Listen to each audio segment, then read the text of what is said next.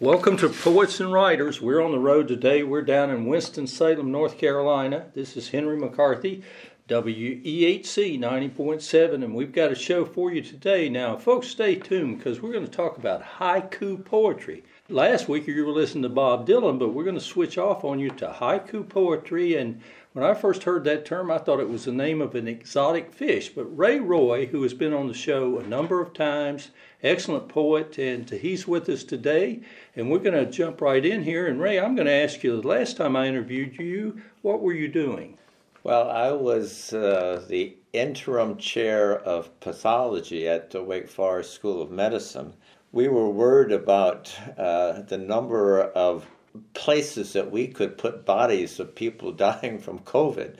Uh, and so we were uh, looking at the morgue uh, and seeing uh, what was going on there. That's kind of gross, I know, but uh, when you you know, hospitals and and communities are set up to have a certain number of places where they put bodies until they're buried. But if you exceed that number because of an uh, of a pandemic, then uh, then you then you have to think about getting refrigerated trucks and stuff like that. So we were looking, we were assessing the situation uh, at the Wake Forest School of Medicine. well, I appreciate you caring, uh, sharing that with us. Ray is very well known. He was a distinguished uh, doctor at the hospital, and then I think they brought you back, and you worked. You wore many hats over there. But on that particular day, uh, yes, I was uh, not to be flippant about it. I knew it was a you were under some stress that day.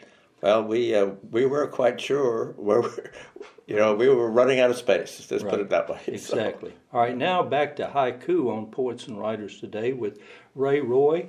So, Ray, tell us around the valley here what is haiku? Well, haiku is a short poem about nature or about human nature and uh, it, it, started the, the, the genre started way back in Japan about 400 years ago, uh, and then it was translated to uh, English uh, within the last century, uh, and now I, I, think it is probably one of the fastest growing areas of poetry writing uh, in the country, or maybe even in the world. Well, I know there are just clubs. There are many. I run into so many poets who are saying they're doing haiku, and and we've talked about this. Ray is a good friend, so we've had coffee and talked about this. I don't think that way. You folks have listened to me, and my mind does not work that way. Now, I'm, we're not going to get into that, but I do really appreciate haiku, and particularly since it comes a lot of times from nature. And uh, you mentioned Japan. We've had uh, Miho Kenness on this program. We've had Leonard Moore. Uh, both you would say you you know of them. They're they're far better haikuist, interesting word, than I am. Much better known than I am. Well, I, I know that you are very dedicated to it, and, and you're a fine poet. So Go ahead and, and continue to educate us on poets and writers today, Ray Roy. Most people who think of haiku remember with trepidation high school English, where they were asked to write a short poem which had five syllables in the first line, seven syllables in the second line, and five syllables in the third line. Well, modern haiku just doesn't do that anymore. And the only purpose of, of, of haiku now is either to present a picture in words that uh, related to uh, something that the poet has seen in nature or is observed in human beings. And so, you know, a lot of haiku is one line. Uh, instead of having 17 syllables, it averages somewhere around 10 or 11 syllables. There's no punctuation. But but the whole purpose is to is to find something that attracted your attention and then contrast it with something that you might not have thought about. Or just to paint a really uh, nice picture that generates an emotional response. You know, it's better to give examples. Uh, yeah, let's have some examples here on Poets and Writers today of haiku because I have to share this with you. I'm on Facebook, and you folks around Southwest Virginia, you know me and you're on Facebook with me. And I found a leaf on the sidewalk. It was a very beautiful leaf, and it was yellow. Okay, now I'm picking at you a little bit, Ray. So I didn't say, can I put this into haiku? I just said, this is a yellow leaf, it's September, and it caused me to pause. Something about the yellow, yellow leaf in September. But you're saying, let, I'm going to let you go now and give us some examples because there's some very beautiful examples. Well, can I digress a little bit? I, I, I have retired finally, I think, after trying three times. But when I started my uh, in my ultimate profession of anesthesia, it was 1974, and then at that time, a country music fellow named Mac Davis paired up with Doc Severinsen, who was the orchestra leader on the Johnny Carson show, and they wrote a song called "You've Got to Stop and Smell the Roses." Yes, and uh, and I'm told when you retire, you're supposed to stop and smell the roses. And for me, haiku is an outward and visible sign that I have stopped at least occasionally to smell the roses or at least yes, see yes, something. Yes. So that was that's kind of how I'm looking at haiku as a way to uh, to let people know that I'm paying attention to other things Could, now. is it a meditation? You would say? Oh well, well, sometimes. Well, let me give you the, the first haiku that I got published goes like this: Autumn maple, shielding the sun, stained glass and you know, I can tell. I, I was on a walk. The sun was low. Uh, it was shining through a maple tree in uh, late October, early November, and the colors on the the maples were just just extraordinary. And it was like looking at a stained glass window in a church. So that's how that haiku uh, emerged, and so and that's a, kind of a true haiku because it's about nature, it's not about human nature. Uh, an, an, example of one about human nature would be uh, go like this attic trunk, the smell of mothballs, and an unfinished sweater. Hmm.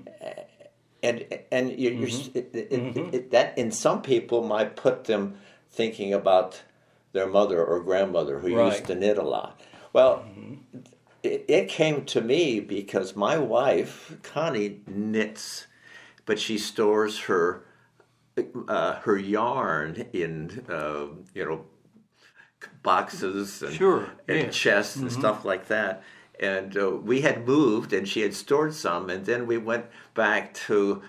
She needed some more yarn, and, and going back into a storage area in an attic you know, we opened it, and there, you know, there was mothballs because the moth eating the wool. Okay. Now, and that's that, where that came from. Say that poem again. Say, okay. Let's hear it again. Okay. Attic trunk, the smell of mothballs in an unfinished sweater.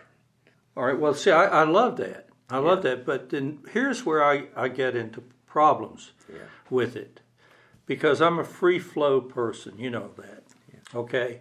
So now let's, I don't want to kill it by analyzing it, but what about the lines in that? What makes it any different than simply a, a thought? There probably is no difference. I mean, what you, I have put a thought down. Mm-hmm. I'm hoping, without telling other people what to think, that that those few lines absolutely sort of generate a thought mm-hmm from them. Right, and, it, it triggers it. something. I but hope. here's what I'm. I, I had my uh, grandson on this program. You know, yeah. we're you're listening today to Poets and Writers, WEHC ninety point seven, coming to you from the beautiful Emory and Henry campus. Ray, I had my grandson on once. We did a children's program. So I asked him different poems, and he said he wanted to do haiku, and he was about 10, and it still bothers him because he told me how the lines and how they were supposed to flow. And I was down at North Carolina State the other day, and he said, "Oh, I hope you don't ever play that because I, I had it wrong. I had the different lines." I said, "It doesn't matter. It was still a great show." So I'm not going to get in. Okay, go keep going. Listen to Ray Roy. Keep keep talking haiku. Well, other examples. Uh, this one. Uh, sometimes I think it's fun to make them amusing, and this is a one-line haiku, mm-hmm. and I, um, I'm riding in the car. It's evening. We're passing a restaurant that ha- has lights on, and the light should say "Good Eats," mm-hmm. but it doesn't. One of the O's is not lit up, oh. so it says "God Eats." eats. So the haiku is God eats the unlit O. And if you start thinking about that, I think the reason why it got my first of all, does God eat anything? Is he like a human being? Yes. Uh, that's kind of very mm-hmm. literal. But at the same time, the unlit oh, that's dark. That's the darkness. And if you're somewhat religious, you might think mm-hmm. this is God overcoming or consuming the darkness. And so I thought it, that yes. made it an interesting poem. Okay, all, all right. right, good. Okay, all right. Well, give us a, uh, some more haiku poems, and I know you have some from Miho or Leonard Moore and so on. But let's hear some more poetry. Well, this one, uh, I uh, coffee for me is a liquid candy bar because I put cream and sugar in. It. Yes, yes, uh, and I like coffee in the morning, mm-hmm. and so this is the haiku that emerged out of that. Uh, sunrise, the cream in my coffee. Yes. And it, I, mean, I just, I thought it was cute. Mm-hmm. and and when I was, you know, the lights overcoming the uh, the cream is that. overcoming the dark coffee. Correct. Yes. Yeah, but stuff like that. Or another one that I think people could identify with is the cormorant resurfaces. I exhale. I mean, and I, I, one of those things I know kids do, and I still do, is if I see a duck or a cormorant dive under the water, I wonder how long it's going to stay under, and I wonder if I can hold my breath that long. And so that's kind of the, uh, just describing yes, okay, a, a, an experience. I hear you. Yes. Uh, another one uh, that I like is raining. The forecast was snow, Christmas morn. Mm. And I didn't say Christmas morning because mm-hmm. I wanted to play on words there. You know, the morn is the child's hoping for snow and it's raining. So, you know, so raining, the forecast was snow, Christmas morn. I think is just a kind of a cute haiku. so. All right, now I know you write, shall we say, regular poetry, and you've gotten into haiku. Uh, when did you get into haiku? When did you transition over? Well, again, uh, I went to the John C. Campbell Folk School in Brasstown, North Carolina. Uh, my wife was taking a course on learning how to tat or make lace, and the other couple we went with were had built uh, some instruments and they wanted to get some instruction in how to play them. So the question is, what am I going to do? Well, uh, there was a course led by Tom Painting on haiku, and I'd never even thought about it. And I said, well, I'll give that a try. And it turns out Tom Painting has been is internationally recognized as a haikuist, and he's been teaching teaching English and haiku for almost 50 years now.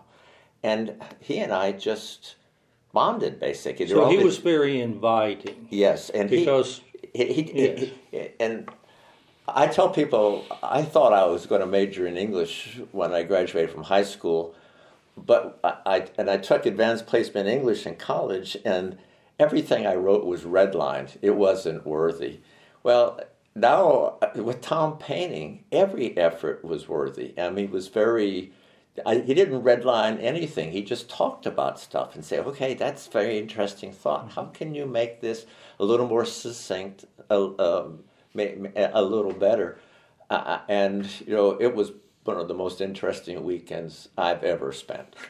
and ever since then, I've tried to write haiku that what might perhaps beat his standard for publication. Okay. well, let, let, let's do one together. You help me with this because we do have a, a, varied group of listeners, and we have the truck drivers on 81, and once in a while I'll get an email from one of them.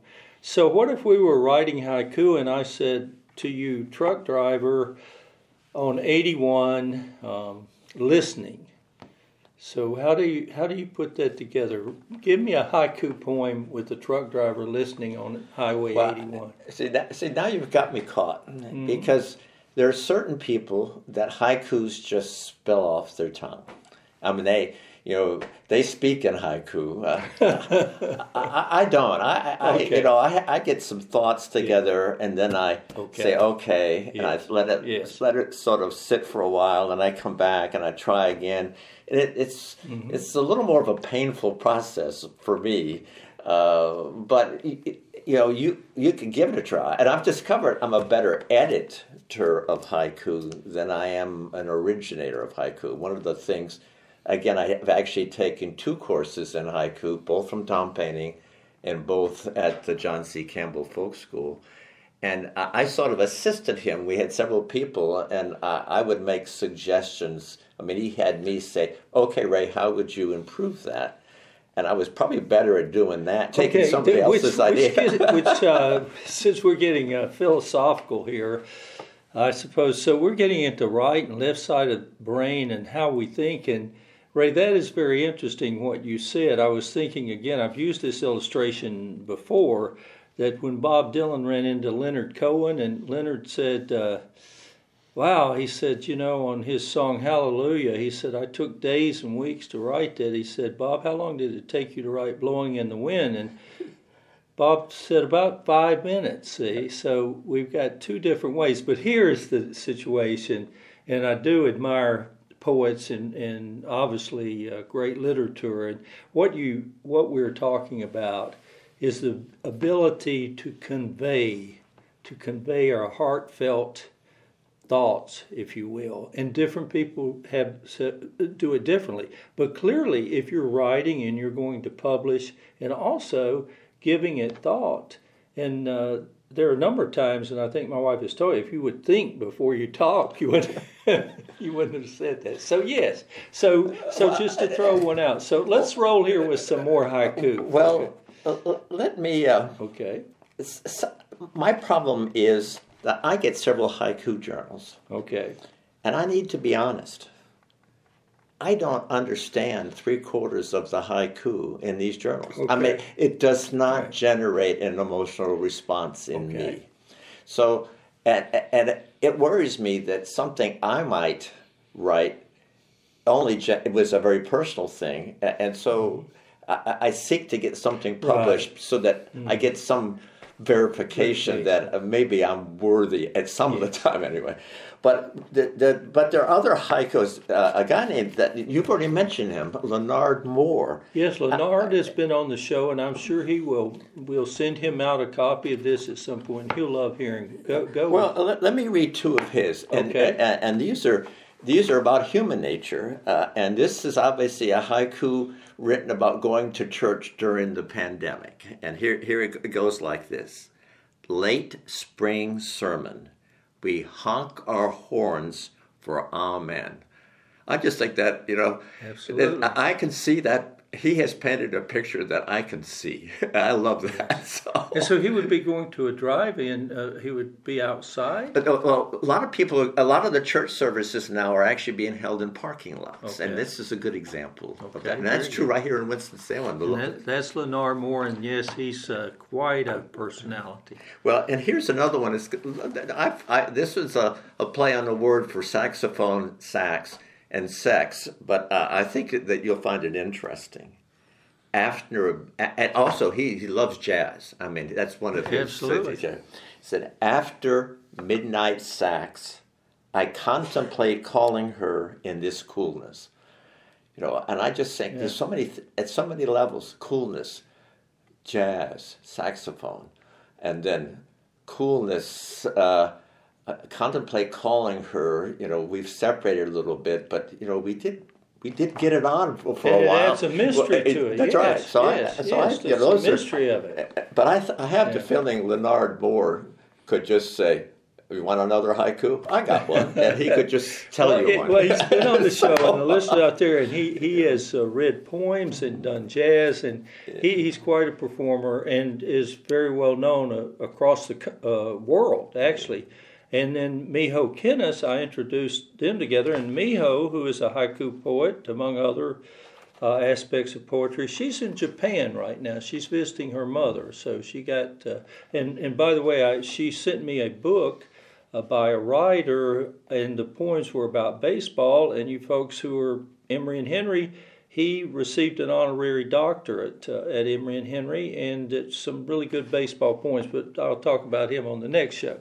So, Ray, let's flow with some more haiku. Well, I'm going to give you a haiku uh, that I don't understand. To give you, I mean, so uh, computerless, the fractal beauty of broccoli. Now, that doesn't do anything for me. I, I don't know what that person I, I was don't, thinking. I, I don't put I'll- I'll go again. and broccoli together Yeah. there unless. Uh, hmm. Well, if you look at, I guess you look at bunches of broccoli and Can how you they say divide that it up. again? Yeah, okay. Listeners out there, see if you can see haiku in this. Computerless, it's hyphenated. Computerless, the fractal beauty of broccoli. Wow. Yeah. And I'm trying to, you know, that one. Well- I, I, maybe if I thought about it more. Uh, Well, yeah. people Ray have been shut up a long time here. That's uh, and that's why they're listening to Poets and Writers today uh, on ninety point seven. You know, we've been shut up, so they probably somebody had some broccoli there at their table beside their computer. But anyway, keep going with some more. Well, he- here's uh, uh, one. Uh, again, this is another haiku about human nature, is, and I think it's amusing. Frosty morning, bagging leaves, Hmm. not my cup of tea. Yes. Yes. I live at a house that has a lot of oak trees around it, and I can tell you, November, the leaves keep falling, and it's you know, and I keep saying, "Gosh, I'm bagging leaves again. What am I going to do?" I just thought, I mean, that one just uh, helped me a lot. Let's see, so, uh, related to the uh, pandemic, her gloved hands, a barrier to germs, but not to caring. I, I you know, I think that you can come up with a lot associated with, uh, with when you're talking Is that about. was that from your hospital Yeah, uh, yeah. days, if you will? And you, how long were you at Baptist Hospital? I know Uh, you've retired and gone back and gone back. well, I showed up there in 1975, and I retired there last year. So that gives me a pretty big span. Wow. Not what I mean. I did have, you know, about six years when I left uh, Mecca, but I but I came back. And you were So- chair of uh, anesthesiology, and, Right. and then Connie, you met Connie at Duke, and she took you back to Bristol, and her father was a physician. Correct? right. Uh, When Connie and I met, we were in graduate school, and I wasn't thinking about medicine. And then I went back to Bristol. The first, well, uh, Connie and I weren't married then. I met her father, and he woke me up bright and early one morning and took me on morning rounds. And uh, you know I, that that morning convinced me to go to medical school, and uh, and I did. Uh, and I haven't looked back since. Ray, it's always a pleasure talking with you, and we're visiting here today in your beautiful home here in Winston-Salem, North Carolina, and back to haiku poetry. I'm doing my best to stay on focused here, Ray. uh, um, Well, uh, uh, keep me focused, Ray. Keep me focused. Well, here's another haiku. My wife and I just finished celebrating uh, our 51st wedding anniversary, but I wrote a haiku for her on our 50th wedding anniversary. And it goes like this 50 years, her body still warm against mine. That's beautiful. That's beautiful. I, I mean, I I can read haiku forever, and obviously, oh, this one I like too. This one's, uh, you know, this one. I, I just saw somebody who was mad, and he was a smoker, and he was outside, and it was wintertime. And this one, how this one goes, flicked off, his cigarette splutters in the snow, and I was trying to the cigarette in the snow was acting like he was, and I thought that was the image that I was Oh, absolutely. So these are, would you say that all haiku poems are short and Yeah. brief? Yeah, All right. And of course, wow, you know, but sometimes they will say there's this line and that line and so forth. And uh, without belaboring the point, talk about the form of a haiku poem. I write typically either one line haiku uh, or three line haiku, but there uh, right now haiku. Published haiku is either, is just a short poem, and it's either one to four lines now. Okay. Uh, and usually the, the word total is very short. I mean, it's unusual to have a, a haiku now with the old fashioned 17 syllables in it. It's most of the time it's shorter than Okay. There's no punctuation. Okay. There's no capitalization unless you, you mention a country or something Mm-hmm. like that. There's uh, no rhyme and meter. It's just a thought or two thoughts juxtaposed, you know, that where I say, Yeah. I stopped and smelled, uh, smelt that rose or smelled that rose, however that I should say that. Uh, and, you know, and I had to write that thought down. Yeah. Okay, well, give it. Let's let's go with uh, my great producer Ivy Shepard watches the clock here today and is on Poets and Writers. We're listening to Ray Roy. So Ray, give us some more haiku poems. Well, this one, uh, one, one of the things I was taught to do when I uh, was learning to write, uh, haikuists apparently write what they call death haikus. And uh, you're supposed to read your death haiku every morning when you get up. And um, so my first death haiku went like this. Now you're saying death high school. Death, Okay. D- yeah, dying, death. Okay, go for it. Uh, and it is door opening, the candle gutters into darkness. A- And so, how do you? It depends on how you view death. Obviously, is it Mm-hmm. the end, or is it the beginning of a another existence? Uh, I'm I'm not quite sure where I stand in that, but that one That assumes is another existence. That is one of your poems. Okay, as we move along and wrap it up here today, give us one uh, more poem that'll pick us up a little more now. Oh, One- uh, uh, you want? on a on a high note here as we wrap. Well, this one I think anybody can identify with. Street musician.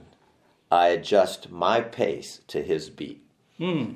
I mean, you're walking down the street, Mm-hmm. you hear music, and uh, but you, you st- I, I frequently start walking in time to the music, and that's what I- Absolutely. that may, that's what that one was all, All about. right, Ray Roy, thank you so much for being on the show today. And any closing comments? Just anything? Just we really appreciate your informing us about haiku, and it's always great to have you on the show and you share some of your life and some of your poems with us. Well, thank you for asking me. Actually, I enjoy being here.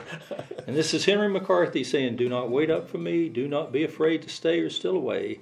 I'm going out to write a poem and watch the children play. Thank you all for listening." Old singer came to town, long cape and hat. People stood and stared, then closed their doors as he passed. He strolled the empty street. Kids banged on tin cans. Then the panting dogs began to bark as the road singer sang. Where do you go? Where do you go when hearts are closed? When a friend becomes a stranger, nobody wants to know. Where do you go? Where do you go when the world turns dark and the light of truth is blown out? and the roads are blocked.